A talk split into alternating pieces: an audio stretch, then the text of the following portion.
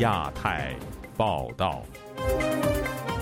各位听友好，今天是北京时间2022年5月28号星期六，我是佳远。这次亚太报道的主要内容包括：官媒说中国经济显示强大韧性，表明习李并不同调；李克强招10万干部就经济老调重弹，经济学家预期还会再开；中国官方怒评布林肯对华政策；天安门母亲几乎与外界失联，手机无法接通境外来电；中共强迫西藏牧民交回草原使用证，100余名藏人拒绝后遭传唤恐吓；天津大学数百学生校内示威。接下来就请听这次节目的详细内容。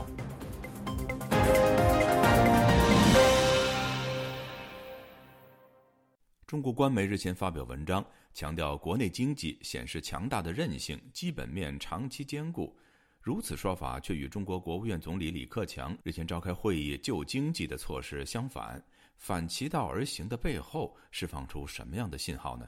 以下是本台记者陈品杰的报道。中国经济日报5月25日刊发一篇编辑部文章，全面辩证看待当前经济形势，阐述中国经济虽然面对压力仍显示强大韧性，外资加码产销增长，指3、4月份部分经济指标转弱是新冠疫情冲击带来的短期变化，与中国国家习近平近日的论调相符。这与李克强日前警告清零政策引发经济放缓的讯号恰恰相反。李克强在25日罕见召集10万干部进行全国稳住经济大盘电视电话会议，在会中直指经济困难，要求努力推动经济重回正轨。在纽约的政治经济学者秦鹏就分析，如此大相径庭的表述背后带有政治斗争的意涵。他告诉本台，所有的人都知道呢，是清零的政策导致了现代经济的这种严重的下行。所以呢，当你去承认经济问题的时候的话呢，言者无心，听者有意。对于坚持清零政策的人，或者对中共的这个政治比较敏感的人，他就会想到，在某种意义上就是对中共的这种现代清零政策的一种否定和批判。包括彭博社、华尔街日报在内的国际媒体近2天纷纷以洗礼传达不同信号为题，报道习近平与李克强在平衡防疫与经济之间不同调的举措，指习近平继续强调推动清零，与此同时李克强却敦促官员提振经济，以达到预定的经济增长目标。彭博社指基层官员因此左右为难，并引用8名匿名官员的话表示，这种困境导致一个通常因迅速实施上级命令而备受赞誉的国家陷入瘫痪。5月18日，习近平在一场贸易相关的峰会上发表视频讲话，他提到世界因新冠疫情而面临的经济挑战，但未提及中国自身的经济下滑。近几个月中国本土新冠疫情再度爆发，官方坚持清零政策对商业活动造成严重的冲击，许多产业因此停摆，全球供应链受到影响，更引发在华外企强烈反弹。中国的经济学者彭定鼎在接受本台访问时就直言，现行的国内经济受到非常大的冲击。他说：“非常严重的，这个的严重你怎么估计都不过分的，就等于一下子倒退30-40年吧。如果要是今后供应链断裂的这个结果再显现，整个下半年会越来越严重的。市场经济是需要很长的供应链的，而这个供应链一旦断掉，那这个后果是极其严重的。”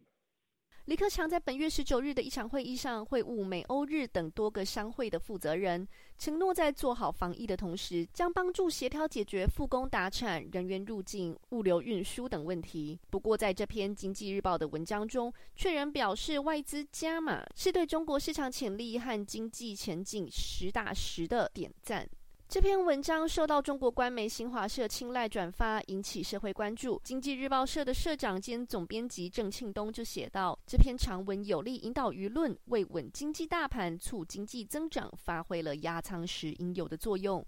秦鹏认为，这文章带有大内宣的效果，抓住了政治风向和中共的需要。你说他真的是那么乐观吗？我倒不认为。对官员来讲，他们其实大家好多都知道说这个问题现在很麻烦，但是呢，对官员来说呢，保党、保自己的官位、保自己的这种权威，某种意义上比经济、比救民生、救企业要重要的多得多。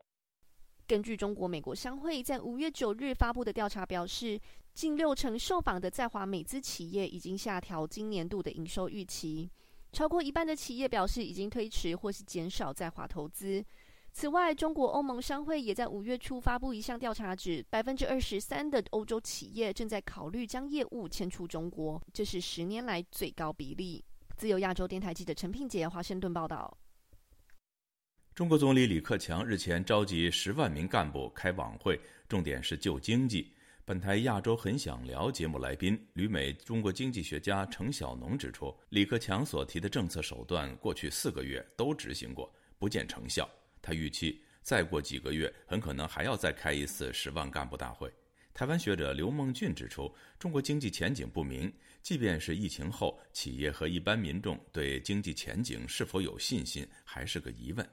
以下是记者黄春梅发自台北的报道。中国国务院总理李克强日前召开全国稳住经济大盘电视电话会议，动员10万干部救经济。李克强在会中提的数据包括制造业、消费品零售、出口增速乃至全国的用电量，甚至地方财政收入都下滑。旅美中国经济学家程晓农在亚洲很想聊节目中分析，在此情况下，国务院只能把财政退税减税放大到2.6万亿人民币，逼得地方政府拿出钱退还给中小企业，希望能救活企业不要倒闭。就算清零明天早上结束了，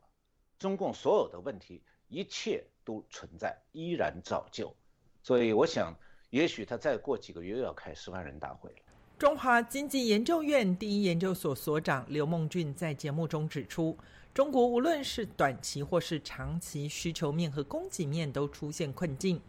需求面部分，就业困难对未来消费远景产生犹豫，内需消费要支撑中国经济主轴也落空，加上政策不稳定与难以预测，形成企业家投资犹豫。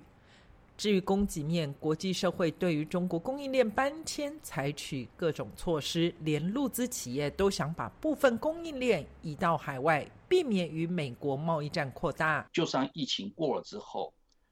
希望说经济赶快快速回到常轨，可是这种随着老百姓或者员工对于未来的一个收入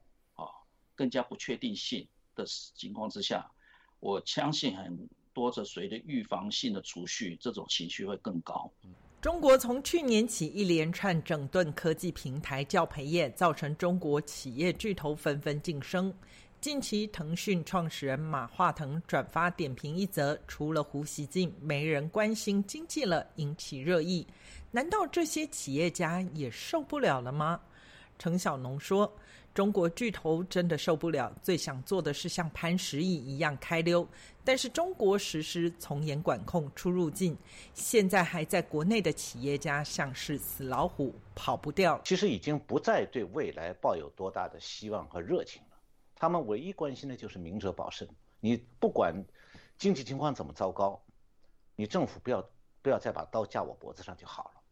上海封控2个月，搜寻引擎百度、社交平台微信关键字搜寻移民次数大增，百度还一度封锁移民。但是中国民众拐了个弯，造了一个新的关键字。检索最多的是怎么叫润，就英文词 run， 那么不敢用跑这个词，只好用润这个变音词。刘梦俊提到，中国政府要救经济，最近放松平台企业常态化监管。换句话说，共同富裕就是不常态模式。与私有产权的尊重程度的话，还是不够，还是相当不够。所以这样子的话，中国要走进去所谓的常态、比较正常的那个市场经济里面，真的还有一条路了。程晓农说，现在很少人谈中共政权弱化会有什么影响，但是从李克强谈话可以发现，地方政府财政再困难，中共军费还是要增加，也就是对外军事威胁还是存在，周边国家恐怕开心不起来。自由亚洲电台记者黄春梅台北报道。美国国务卿布林肯星期四发表对华政策演说之后，中国外交部火力全开，批评美国渲染中国威胁，抹黑中国的内外政策。中国为什么会大动肝火？而美中竞争未来的关键10年，谁会更有优势呢？请听记者郑重生的报道。Invest, align, 投资、结盟和竞争，布林肯对华政策演说提出的三大战略布局，不管是投资美国、壮大自己，或是协同盟友深化合作，最后都是为了要在第三点，也就是与中国的竞争中能胜出。中国从官方到国营媒体都曾说过，中国不怕与美国竞争，也自认中国模式更有竞争力。不过，听完布林肯的对华政策演说后，中国显得并不淡定。外交部发言人汪文斌27号在例行记者会上有备而来，洋洋洒洒整理了7大要点回击，一开口就很不客气。布林肯国务卿的这篇演讲，洋洋洒洒，费尽心机，实质是散布虚假信息，渲染中国威胁，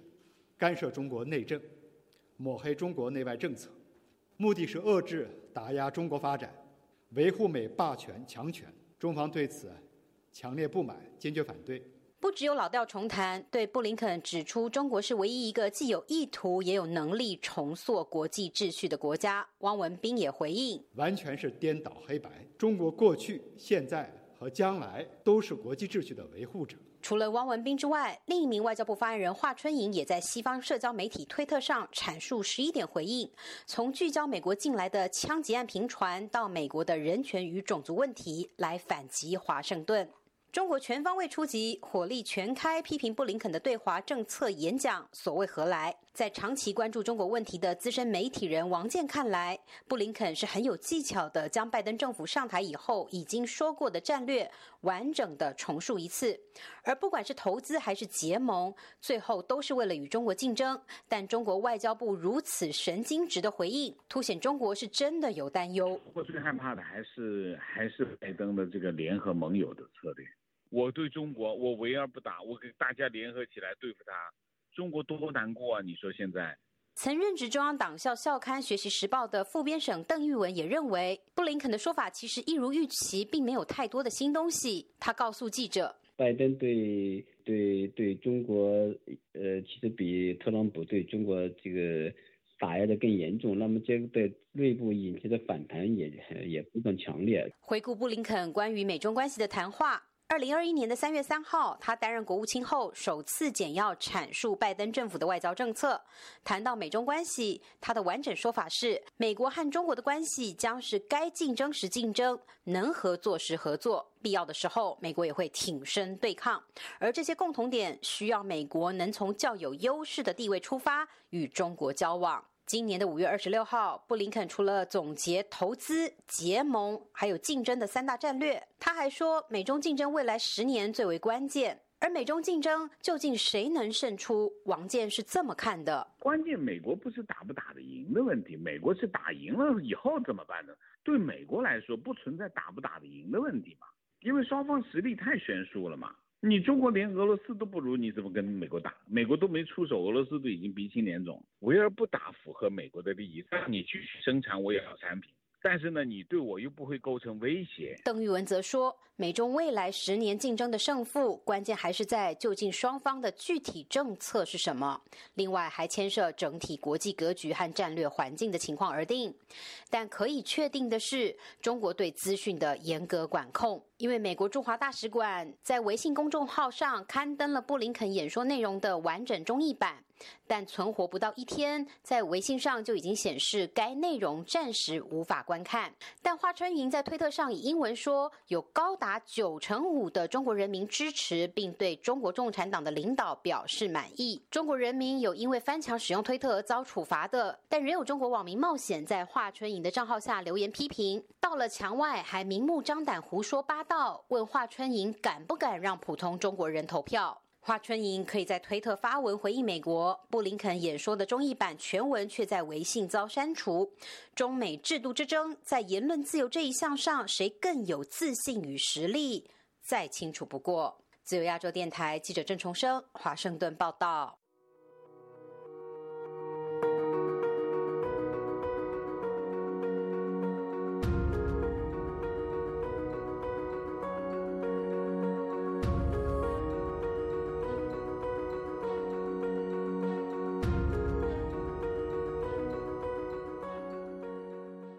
每年6·4周年前夕，中国当局都会对天安门母亲的主要成员进行监控，阻止他们与外界联络。本周五，天安门母亲发起人之一张先玲向本台披露，当局今年似乎改变了监控方式，由派人监视升级为阻止他们接听国外来电，令他们无法与外界接触。请听记者陈子飞的报道。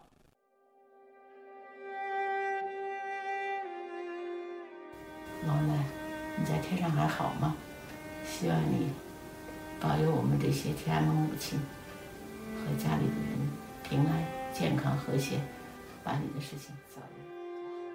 六四对天安门母亲发起人之一张先玲来说，只是代表伤痛以及她对亡儿的思念。1989年的六四事件经历33年，中共对天安门母亲的监控没有停止。张先玲表示，在疫情下，当局也改变了监控的方法。今年有一个比往年更厉害的这个手段，就是我的手机不能接境外的电话，就打我的手机就能够进来采访。今年我的手机境外电话一律接不了，不仅是我，还有些别的天安门母亲，他们的手机也都接不了境外的电话，这是跟往年不同的。张先玲形容多年来活在监控当中，为亡儿讨回公道的路很艰难，但在公益彰显之前，她不会放弃。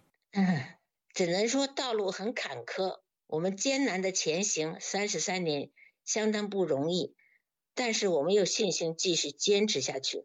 因为我们亲人不能白白的这样死了。当局一句话，所谓什么党和政府做了决定，就能把这么多人的鲜活的生命就一笔摸掉了，这笔血债就算没有了，这是不可能的。我尽我自己的力量坚持这个事，直到我离开这个世界。如果没有解决，我到了天堂，我还是会追寻这些人的责任。我们继續一路落去，7-1、6-4都逼爆圍繞啦，好！张先玲感谢支联会在过去30年举办维园烛光晚会，聚集支持他们的力量。她相信，悼念死难者的烛光已经从维园散开，在全世界有正义感的每个人心中点燃。维园没有烛光晚会了，但是维园的烛光呢，是在全世界有正义感的人们心中始终是点燃着的。到了六四这个时候，世界各地还是会有一些纪念六四的、谴责杀人惨案的一些聚会，所以我觉得维园的烛光不会消灭，不会熄灭，在全世界每个角落，每个有良知的正义的人们心中会永远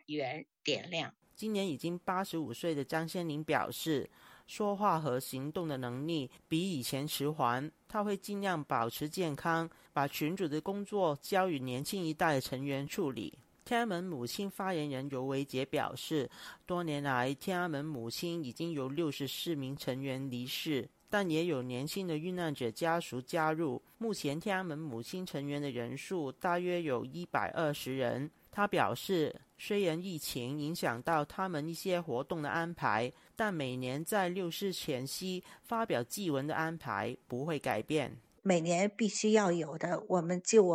群体的一个祭文。我们还有几位难属有一些发言，会看到在六四前夕吧，因为有疫情的关系吧，我们原本想做的更多一些的那属更多的一些事情，因为疫情的关系，我们也就停止了。他表示，过去2年在疫情下，天安门母亲已经减少聚会，也减少探望天安门母亲发起人丁子霖。他表示，丁子霖的身体状况良好，等疫情过去也会安排成员与他见面。自由亚洲电台记者陈子飞台北报道。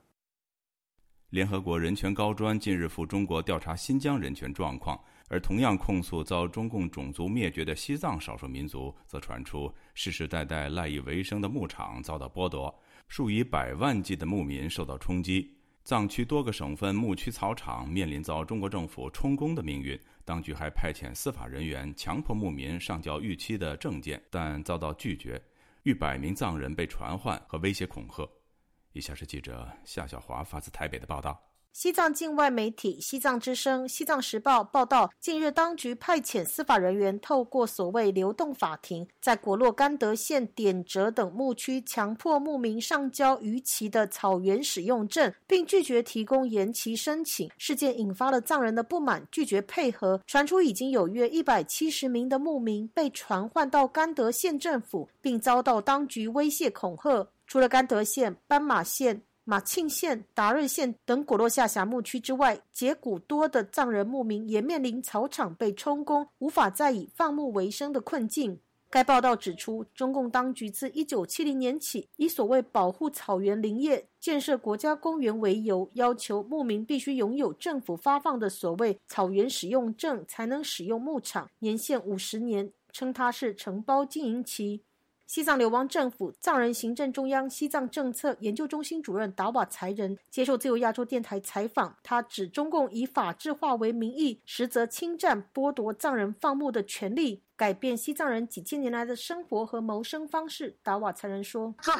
人影响人，你祖祖辈辈你有上千年历史的很多的草原的土地草地，比如说你这个部落你一直都在用这一块地方，一直都在用。现在中国政府说你有没有证明，你没有法律文件，没有法律文件你就非法侵占国有的土地，然后就把你赶走，或者说而且中国政府会强迫地采取各种各样的迁徙。现在中国也在西藏频频地使用这样的一些方式，而且很多他自己的所谓的建设他都会直接地征用西藏人的土地啊这些。达瓦才仁指出，中共借由管控证件管控藏人，如果藏人拿出证件，中共就以此声称证明土地是中国政府的，只是借给藏人使用，几千年来都是这样，都没有变过的，现在竟然需要你的证据。第二个是那些证明拿来那些一些游牧民，他其实他也不会去保存了这些东西，你保存着往哪里保存？因为他是迁徙的游牧的，走来走去走来走去的东西有时候丢了，然后以后就变成什么也没有。对于中共所谓的流动法庭，达瓦才仁表示非常草率，对老百姓骚扰很大。他规定哪一天必须到哪里去，不到就什么都拿不到。游牧民讯息不灵通，错过了就必须到州上和县上，如果不到，几年后就会被以非法放牧抓捕。所谓的法律行为，它就是用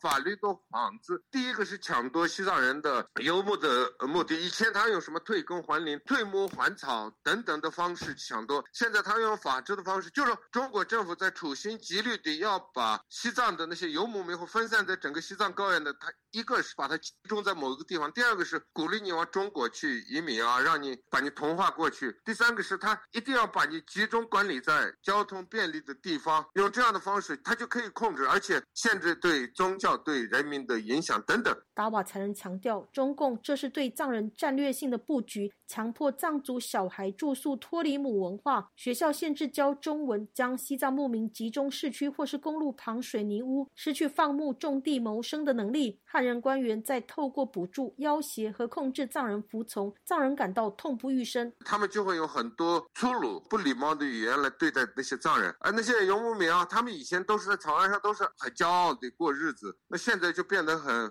卑贱的要去看你的脸色，希望你的那种赏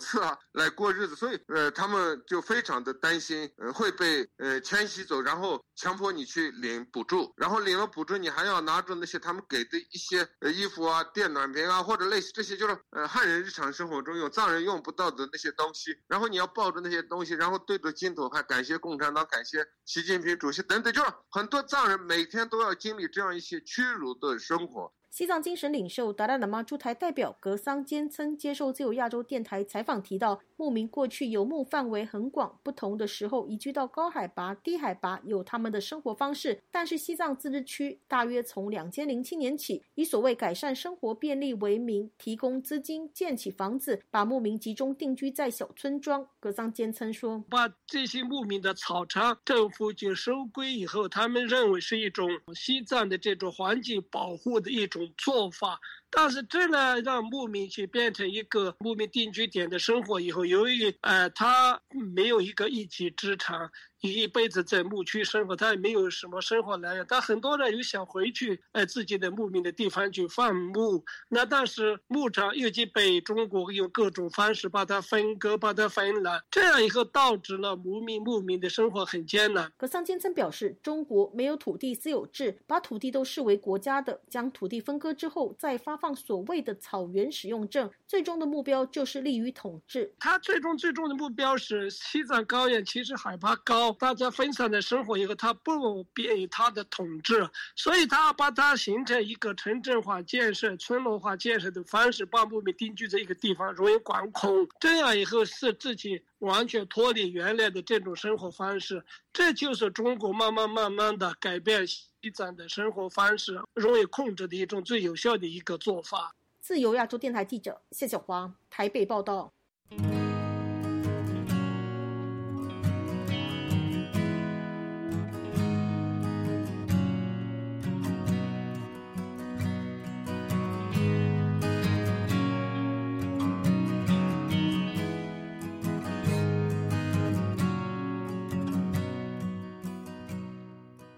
本周四晚间，数百名天津大学的学生聚集在校内北洋广场举行抗议。学生们高喊打倒形式主义、打倒官僚主义等口号，要求校领导出面对话，回应有关学习课程与考试时间等多项诉求。详情请听记者乔龙的报道。本周四晚上8点，天津大学数百名学生事先约定聚集在校园内北洋广场抗议示威。此前学生向校方提出4项诉求，即明确线上期末考试安排规定，明确线上上课的相关安排，明确放假返乡时间及明确不追责、不约谈，但迟迟得不到回应。现场多个视频显示，数百名男女学生聚集在路灯下，有人带领抗议者高喊口号。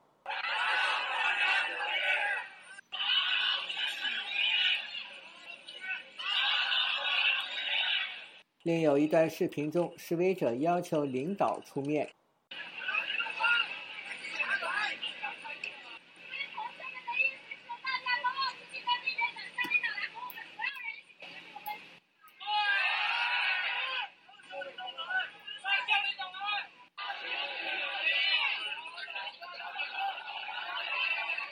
当天学生们发出的题为“联合起来”的海报上，在左上方写着“放我回家”。该海报呼吁学生于28日星期六到该校正东图书馆东侧广场集会。据学生在网上发消息，该校已被当局围封数月，学生们很难外出活动。此次要求校方答应他们回家上线上课，最终当局答应了学生要求。天津网民徐女士对本台说，学生们的这次抗议行动有充分的理由，以及掌握了校方违规的证据。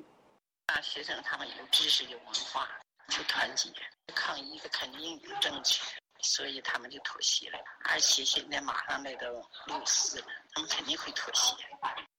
本周三，天津市政府宣布，该市南开区新增划定封控区、管控区、防范区。封控区内实行区域封闭、足不出户、服务上门管控措施，定期进行核酸检测、健康码附红码。和平区实施全域静态管理。同一时间，南开区也传出封区的消息，引起区内天津大学学生的不满。学生担心当局不断提升疫情防控措施，将进一步影响他们的学习计划。于是呼吁学生集体抗议。其后，当局通告指南开要封区的消息是谣传，出面澄清。据中国官媒报道，1月8日，位于津南区的天津大学北洋园校区执行封闭管理，该校区15000余名学生被封控在校区内。对此，该校学生说，封控持续至今毫无道理。有舆论认为，天津大学发生抗议事件，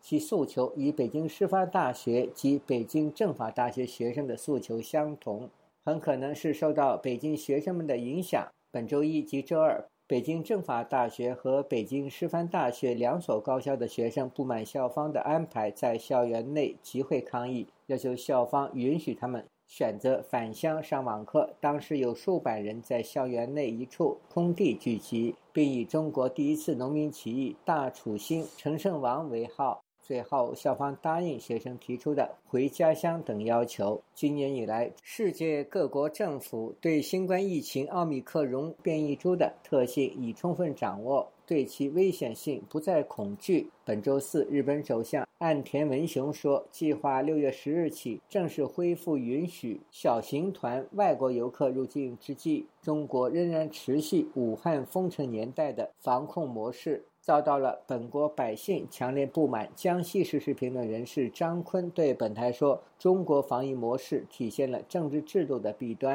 目前的这种情况呢，就是呢，庸人在那儿维持，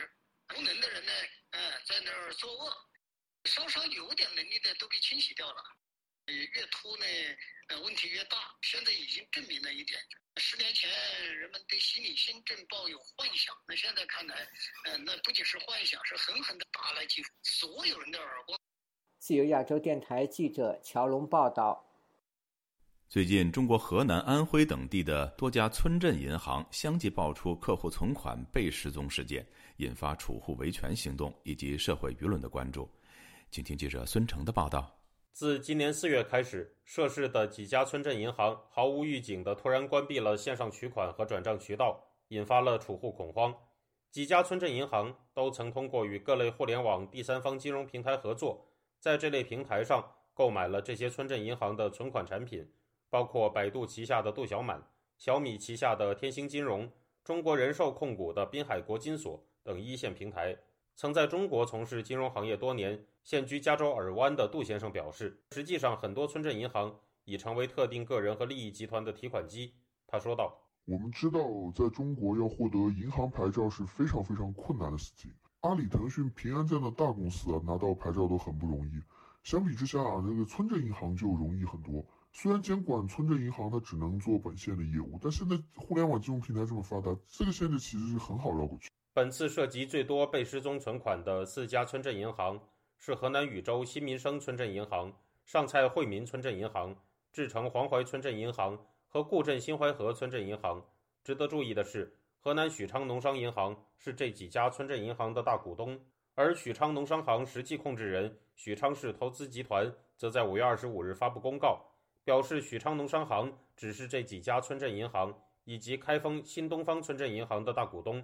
并没有实际控制这些银行的经营，这些银行都由同一家企业，即河南新财富集团所实际控制。记者查询了工商信息登记系统，发现这家公司已在今年2月注销。杜先生透露说，在2017年时，他作为一家基金公司的投资经理，曾与河南新财富集团洽谈过融资项目，当时就感觉到这家公司非常不寻常。当时河南新财富集团控制的2家村镇银行都签署了担保函，为这个融资项目做担保，这个行为明显违反了金融监管法规。我们想怎么能随便给这个项目担保呢？但他确实签了。当时我们有大的投资人想去跟他们核实，他们就把我们和客户一起带到一个小房间里头，把那个担保合同当面打开来给看一眼，不准拍照，当场就收回去。客户当时觉得你这有什么用嘛？你翻脸还是可以不认。他表示，由于河南新财富集团的行为令他和客户感觉路子太野，因此最后放弃了要做的项目。中国银保监会方面在5月18日表示，河南新财富集团通过内外勾结，利用第三方平台以及资金掮客等吸收公众资金，涉嫌违法犯罪，公安机关已立案调查。据彭博社报道，5月23日，有数百名抗议者于河南郑州聚集在银保监会外，手持还我积蓄的标语牌，遭到警察驱散。知乎网友教育知识介绍自己赴河南维权的经历时还提到，他的健康码明明已经是绿码，却在赴禹州维权的过程中奇怪地变成黄码，被以防疫为理由驱逐。目前，知乎提问如何看待禹州新民生村镇银行无法提现，已经有超过400条回答，大批储户讲述自己的维权经历，表示要坚决抗争维权。熟悉中国银行体系运作的油管播主小翠时政财经在节目中认为，这起案件中的储户的钱确实是被骗了。不管是银行自己的小程序 App 还是和第三方合作的存款通道，可以说都是假的，因为所有通过这些渠道进来的存款都没有入银行的账，钱全部被挪用了。存款的入账通道被银行人员通过技术操作嫁接到了某一个特定的账户，这个特定的账户自然就是高管和股东控制的小金库。他也表示，因为这些钱并没有真的存进银行账户，确实不是合法存款，自然也没有提取相应的存款保险。按规定，央行确实没有动用存款保险赔付的义务，但他认为这种作案方式普通人根本无法辨别，监管方依然要负担监管不力的责任。自由亚洲电台特约记者孙成，旧金山报道。曾经在湖北赤壁发起光明中国行的维权人士陈建雄遭警方带走后，近日传出他已经在六四前夕被正式逮捕的消息，外界担心陈建雄可能会遭到重判。以下是记者高峰的报道。2013年5月，5名公民在湖北赤壁市开展光明中国行运动，他们在当地的人民广场公开宣扬民主理念。当时参与运动的陈建雄自此成为地方政府的重点维稳对象。卷入709大抓捕事件的北京异议人士翟延民是陈建雄的好友，他向本台证实，近日家属已收到当局批捕陈建雄的通知书，却一直没有对外转发。前几日同志他妈去拿的那个批捕通知书，可是呢，他们家属很惧怕，就是政府肯定给他们一些压力，就不让他发出来。所以我现在就想，找他姐姐去要这个批捕通知书，可是他姐姐总是推脱，始终没有给我发过来。好友以为陈建雄找了律师，却担心家属会拒绝合作。翟延民早前与陈建雄姐姐联系的时候，他以批捕通知书不在手上为由，没有透露陈建雄涉及的罪名。他说他看不见，他只能跟他妈去要过来，可能东西就在他手里。这个既然已经批捕了，那么现在这个案件呢，就已经从办案单位转移到检察院了。这个案子你没有这个拘留通知书或者批捕通知书，那么律师就很难介入。他担心当局会以疫情为由拖延司法程序，把陈建雄长期关押。陈建雄等5人因为参与光明中国行运动，被外界誉为赤壁五君子。事后，陈建雄被裁定寻衅滋事罪成，判监2年8个月。2019年，陈建雄又被赤壁市法院裁定寻衅滋事罪成，判刑3年6个月。据了解，他去年获释后一直被当局严密监控。由于他上月初曾在境外社交平台推特转发广州异议人士王爱忠涉嫌寻衅滋事案快将开庭的消息，这使外界揣测他在6·433周年纪念前夕被批捕与此有关。翟延民则认为，陈建雄作为异议人士在湖北赤壁具有一定影响力，不排除当局意图杀鸡儆猴。他写的东西呢也不是太敏感，我看了他写的东西也不是太敏感，但是呢，反正要是我写就没事，可是他写，他们地方可能就拿那个做文章，地方可能也想立功吧，立功心切。然后呢，还有一个，因为当地为了维稳他花了很多的人力、物力、财力，然后呢下了很大的精力，最后呢还是达不到地方的满意，把他办进去后，他们也很出去了很多麻烦。以正视听吧，就是让别人也看着，你看他写了一点东西就把他抓了，你说别的人就更不敢发声了。一名与陈建雄关系密切的广东匿名异议人士透露，他早前公开声援王爱忠后，一度被当地国宝抓走。国宝啊，还有民警啊，好几个人就把我带到了上面公安局的审讯室。他们的意思就是怀疑我呢是受薪捣乱，有乱国家安全系统的，但是我没有受任何人的一分钱，逼不得已就把我警告了一下，说不许用那个翻墙软件，不许再声援关注那个王爱忠的东西。他们认为王爱忠有些东西是危害国家安全。但是呢，对于我来说，一个平民百姓怎么危害国家安全啦？有旅居广东的湖北异议人士也在社交群组透露，日前有湖北国宝到广东警告他，不要为当局添麻烦，否则会把他抓捕。国宝在对话中并提到陈建雄有前科，这次可能面临5年以上徒刑。自由亚洲电台记者高峰香港报道。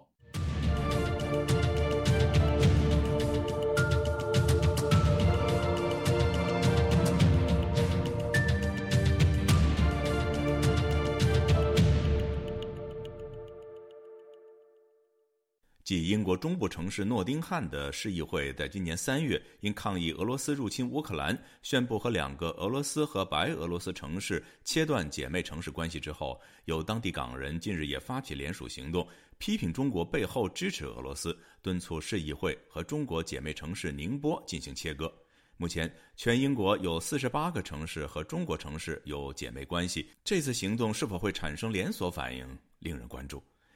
请听记者吕希发自英国伦敦的报道。俄罗斯2月底入侵乌克兰以后，英国中部城市诺丁汉市议会就在3月初宣布和白俄罗斯以及俄罗斯2个城市切断姐妹城市关系，即时生效。当地港人团体近日发起联署，呼吁市议会基于同一准则和中国姐妹城市宁波切割。正因为我们香港人明白中国在俄罗斯入侵乌克兰这件事上有很大影响，所以我们认为宁波这个地方不应和我们诺丁汉这个城市存在姊妹连结。作为一个抗争团体，我们希望借着我们住在这个地方去和诺丁汉的人说，我们不应和中共建立这些关系。发起这一次行动的 Nottingham Stands with Hong Kong 成员 K 接受本台访问的时候说，近年中共和俄罗斯的集权扩张使世界每一个地方都受到影响。以诺丁汉为例，就一直受孔子学院以及与中国的经贸关系影响，而中国更是暗中支持俄罗斯。他们在联署信当中罗列中国支持俄罗斯的证据，包括背弃保护乌克兰免受核威胁的承诺。而当国际法庭要求俄罗斯停止对乌克兰的军事行动时，中国和俄罗斯一同投下了反对票。中国更是支持保留俄罗斯在联合国人权理事会的席位。联署信指中国是俄罗斯的共犯，加速乌克兰局势恶化，并指出从89年天安门事件到14年对新疆维吾尔族的种族灭绝行动，再到粗暴打压香港的民主运动，都让世界看到中共集权如何剥夺人民的自由和民主。翻查资料，诺丁汉是在2005年和宁波结为姐妹城市，诺丁汉大学更设有宁波校区，并直接命名为宁波诺丁汉大学，是第一家获得中国教育部认可的中外合办大学。这所大学在06年落成的时候，时任浙江省委书记习近平都有出席典礼。 K 表示，诺丁汉有大量中国留学生，两地也一直保持密切的经贸往来。当地政府甚至直接把一座桥命名为宁波友谊大桥，因此两地的姐妹关系不单纯是一个象征性的关系。团队计划收集1000个联署，并在6月12号把请愿信交给当地议会，呼吁地方政府切断和宁波千丝万缕的关系。 K 表示，即使这次行动最后不成功，他们也会继续坚持，希望让更多当地居民以及其他英国国民都关注所住城市和中共的关系。翻查资料，目前全英国有48个城市和中国城市有姐妹关系。 K 期望诺丁汉成为第一个和中国绝交的英国城市，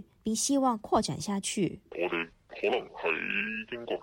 我们可能是英国第一个城市启动这件事，我们的开始希望可以鼓励其他城市去响应这个行动。这也并不是全无先例。2020年，随着瑞典和中国的关系持续恶化，陆续有瑞典城市和中国姐妹城市分手，形成骨牌效应，最终超过100个瑞典城市和中国姐妹城市切割。前香港浸会大学政治及国际关系助理教授黄伟国表示，大批港人移居英国以后，香港的抗争运动进入一个海外化并在英国在地化的阶段，要采取不同策略展开对华抗争。咁其實我諗最主要目的就希望英國可能係，我想最主要的目的是希望英國朝野內外焦距中國對全球政治和道德造成的威脅。以往一些所謂的協定是否應該作為針對對象？所以我相信要求諾丁漢市终止和宁波的姊妹城市協定是目前對華抗爭當中在香港人认知范围内可以做的事。他认为部分英国政治人物对华姿态强硬，却没有如美国一样制定对华惩罚性措施，而且中国在英国高校等范畴的渗透仍然猖獗，英国政坛日后会否形成对华强硬的鹰派力量仍然有待观察。自由亚洲电台记者吕希，英国伦敦报道。一群为自由民主信仰而聚集在一起的加拿大香港人组成了自由港乐队，并将在香港回归中国25周年之际，用歌声唱出真正的香港故事。就此，本台记者柳飞对该乐队的部分成员进行了采访。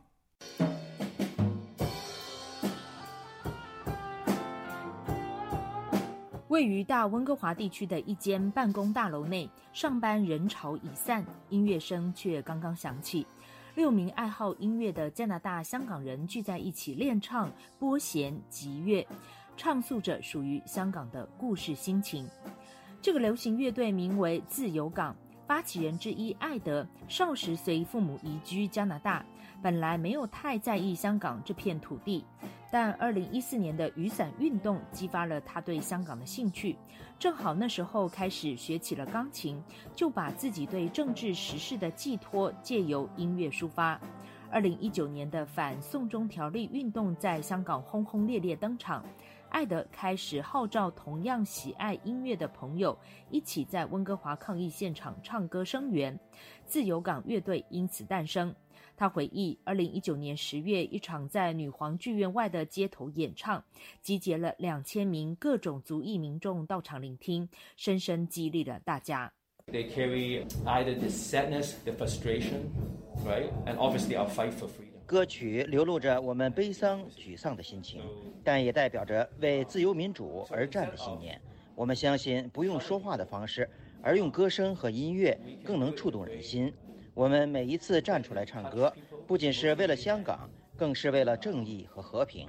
那是我们加拿大人坚信的价值观。另一个发起人吉他手毛头说，新冠疫情爆发后，他们断断续续练习并在街头演奏。去年底在温哥华市中心也举办过一场抵制北京奥运的演唱活动。如今疫情后回到正常生活，他们每周聚会练习，决定本周六28号在温哥华美术馆前再度举办一场音乐会。毛头说，当初北京说50年不变的承诺，现在看起来实在可笑，但香港政局能变，人心不能变，因为总会等到黎明来的那一刻。不要放弃了，现在呢就是先用音乐治疗让我们继续下去的，现在唯一的办法就是你继续等待下一次我们再出来。乐队中另外4名成员是贝斯手艾伦、鼓手艾纳肯、主唱泰伯和阿德瑞娜。阿德瑞娜是新香港移民，去年9月透过渥太华为香港人开启的救生艇计划而来到加拿大。他在温哥华无亲无故，很高兴有这个缘分加入乐队，让他有了心灵寄托。我很喜欢唱歌，所以我就说那就加入试一下，因为他们都人很好，然后就很欢迎我啊，然后对也像是一个大家庭。泰伯出生成长在加拿大，过去10年于香港工作，2年前又因为香港崩坏的政治局面而回到加拿大。像他一样挥别香港的人才不胜枚举。他说，无论大家在地球哪一个角落，可能都会听着哼着同样的歌曲，追忆着香港的美好，盼念着荣光再起。We're going to tell people about Hong Kong, and we're going to sing some songs, and some songs will be banned in Hong Kong. 我们唱诉着香港发生的事情，一些歌曲在香港还被禁唱，因此能在加拿大唱出来格外有意义。就像《愿荣光归香港》这首歌曲，释放了很多人的悲痛，也凝聚了大家的勇气和智慧。泰伯唱起了《自由》这首加拿大音乐人致敬香港的原创歌曲，歌词说，坚守心理信念已不往，坚守心理价值的向往。愿有天，包底口罩脱下来相拥。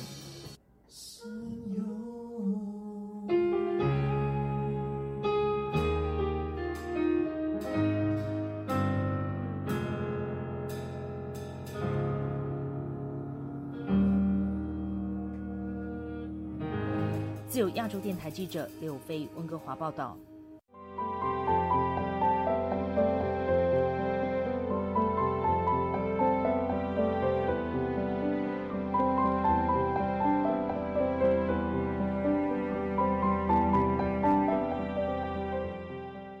疫情风控下，台湾歌手罗大佑的线上演唱会本周五刷爆了中国朋友圈，共计有超过3500万人观看了直播。以反叛形象出名的罗大佑，这次开出了2个小时正能量的歌单。这为正在受到风控之苦的人们带来什么样的共同体验呢？今天本台记者唐佳杰的报道。有父母保护的梦，有老师教导的梦，有社会保护的梦，那个梦叫做童年。北京时间5月27日的晚间8点。67岁的台湾歌手罗大佑以他的经典创作《童年》为主题，举行了一场线上演唱会，吸引超过3500万人进入直播间观看。直播间里，白发苍苍的罗大佑戴着黑框眼镜，穿着米白色的 T 恤、卡其长裤，站在一片绿油油的草地上，配着夜晚的虫鸣声，他弹着吉他悠悠地唱，带着数千万中国人走入回忆里。在北京的80后陈先生今晚特别开心，他告诉本台，今晚的朋友圈被罗大佑刷屏，仿佛又回到了大学时代，听着学校广播台里播放着罗大佑歌曲的岁月。在80年代初的时候，中国大陆有一个民间的说法，叫做白天听老邓，晚上听小邓。老邓就是邓小平嘛，这个小邓就是邓丽君嘛。然后在邓丽君之后不算很长的时间，罗大佑就过来了，就他的声音就过来了。所以一直到现在，可以说是这几乎是占统治地位的，大概有接近40年的感觉。对罗大佑的歌迷而言，他的词曲有种跨越时代的感染力。2小时的直播演唱中，罗大佑开出了一张精挑细选、正能量满载的歌单。比如《童年》，写着小时候在榕树下玩耍，对考试的无奈，对成长的期盼；又比如《恋曲1980》，记下少年时期对爱情逝去的疑问。歌词写道：“你曾经对我说，永远爱着我，爱情这东西我明白，但永远是什么？”又比如《爱的箴言》里写下对爱情的领悟，歌词写着：“我将春天付给了你，将冬天留给我自己。”还有今晚的压轴歌曲《明天会更好》，罗大佑微微沙哑的嗓音高举右手喊道：“下个礼拜，下个月，明年，后年，10年，20年以后，各位，从明天开始，明天会更好。”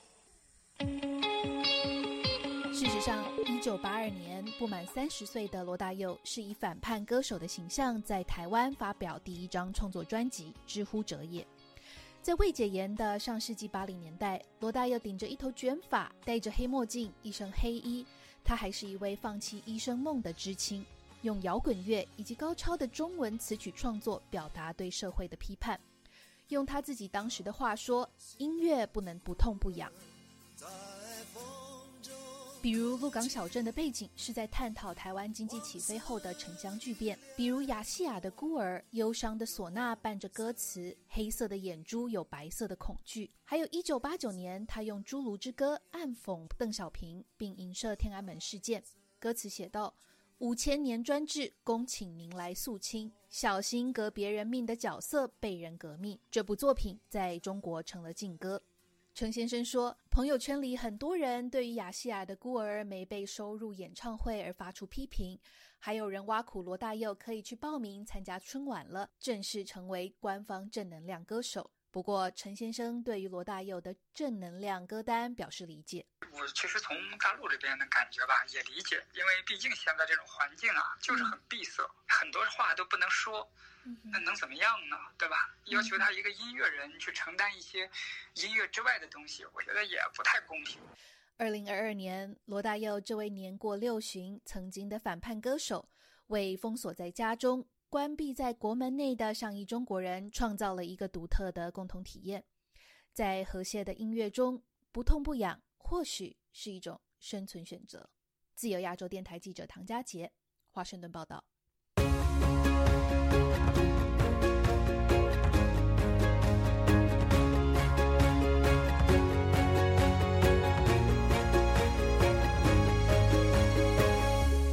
听众朋友，接下来我们再关注几条其他方面的消息。据美国之音星期四报道，联合国人权事务高级专员办事处表示，中国官媒错误引用了或形容了人权高专巴切莱特在访问中国期间的有关讲话。